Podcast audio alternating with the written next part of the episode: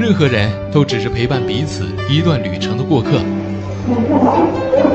你猜不到什么时候他就会下车走远，你也无法知道自己会在哪一刻到站离开。但不管怎么样，我们风雨无阻，始终守护在您的身边。创业最前线，您旅途中的创客专家。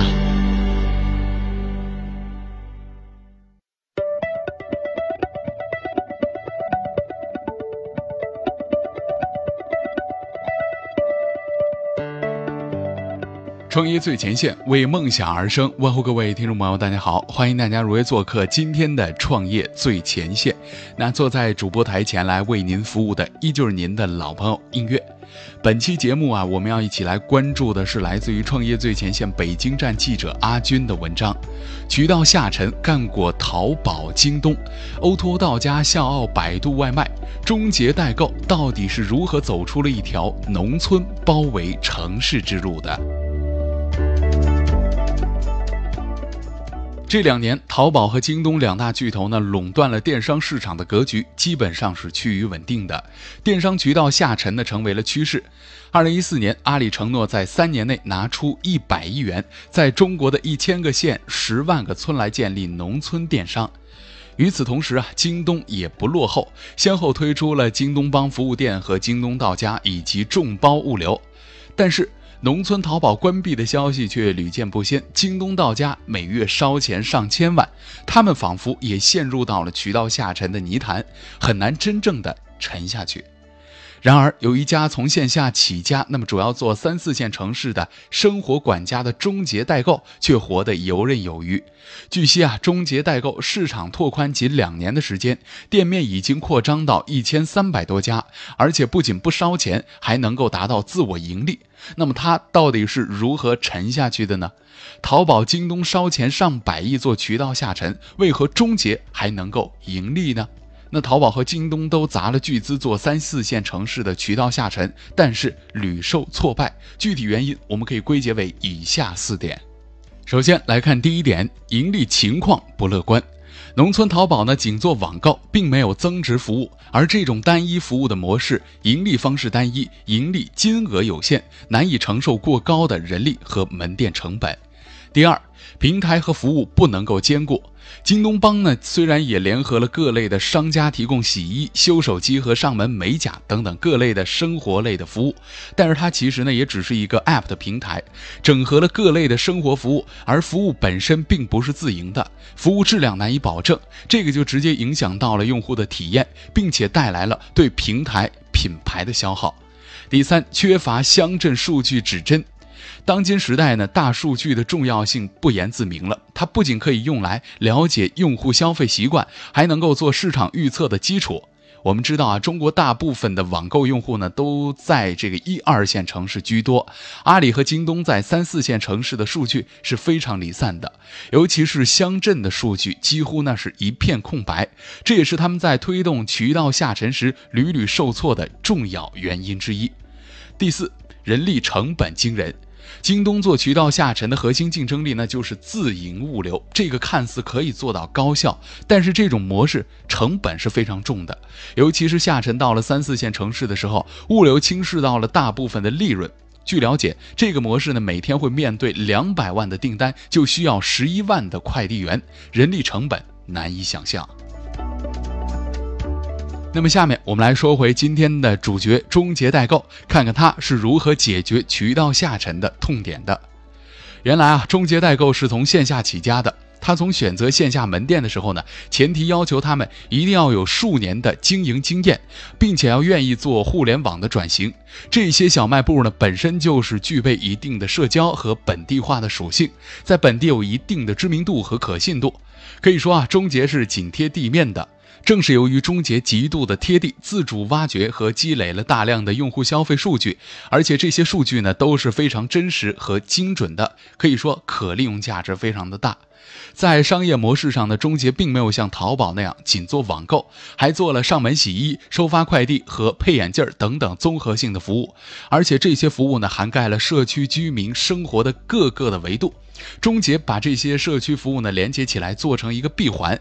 更重要的是啊，这些服务呢都是中捷加盟店自营的，服务质量有保证，用户粘性非常强。基于以上这两点呢，中捷可以轻松地掌握用户的需求。例如，通过用户使用牙膏的周期和品牌，中捷可以预测出用户大概什么时候需要买牙膏了，以及买什么品牌的牙膏，进而做到准确的营销。而且与淘宝和京东相比呢，这些数据都是中捷系统自己产出的，涵盖了用户生活的各个维度，更加准确，更加全面。在物流方面，中捷呢并没有像京东那样自建物流体系，而是选择了与韵达和申通合作。中捷呢作为韵达、申通最后一公里的快递点，同时啊，韵达和申通还需要返还百分之二十到百分之三十的利润给中捷。也就是说啊，中捷不但不花一分钱，还可以赚到物流的钱。另外，中捷还在乡村呢做了一个下级的物流。我们知道啊，很多快递呢可以到镇里头，但是它到不了村里。而中捷呢在村里和镇里面都有门店，那么村里面的快递呢就可以先集合到镇里，然后三天再去取一次。那说回到我们刚刚开头说到的一个问题，百度外卖、京东到家和黑客都陷入到了 O2O 到家的服务泥潭，那么为何终结它可以做到游刃有余呢？首先啊，中捷并未像百度外卖和京东到家那样啊，在一线城市硬拼，而是选择了主攻三四线城市。根据相关资料显示，中国有两百八十多个市区，两千七百多个县，而且三四线城市比例高达百分之八十，区域非常的广袤。那么更重要的是啊，三四线城市的 O2O 服务呢，基本处于未开垦的状态，很多地方呢，甚至还没有 O2O 的服务。这就意味着中捷到家服务市场的潜力非常巨大。其次，中捷与门店呢是深度合作的，利润是以三七分成的，而且门店加盟中捷呢需要先交五千块钱的加盟费。在利润和加盟费的驱使之下，加盟店主必然会提供更加高质量的服务。同时啊，这种服务模式呢也就更加易于管理，服务易于标准化。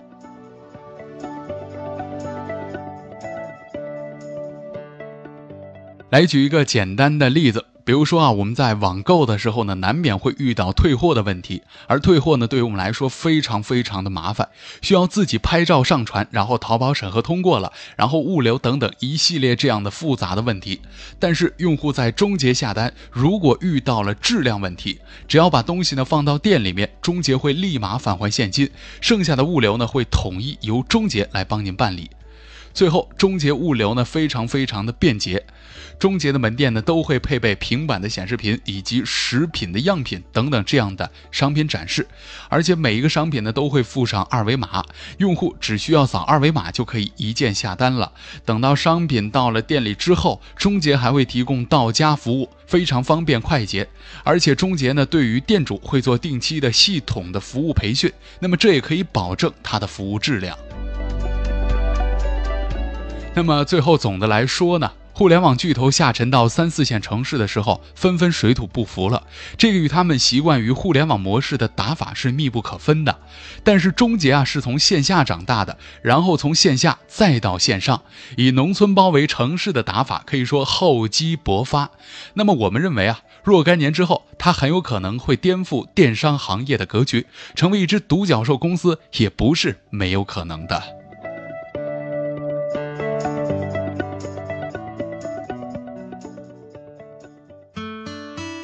老话说得好，上帝呀保佑早起的人。那今天的您早起工作了吗？刚刚您所听到的呢，就是我们今天的创业最前线。那如果您想在节目之外找到我们的话呢，很简单，您可以关注我们的公众微博、微信账号，实时来接收我们最新的文章推送。二零一六年，创业最前线将继续与大家一起同行。好了，感谢您的收听，我是映月，我们下期节目再见吧。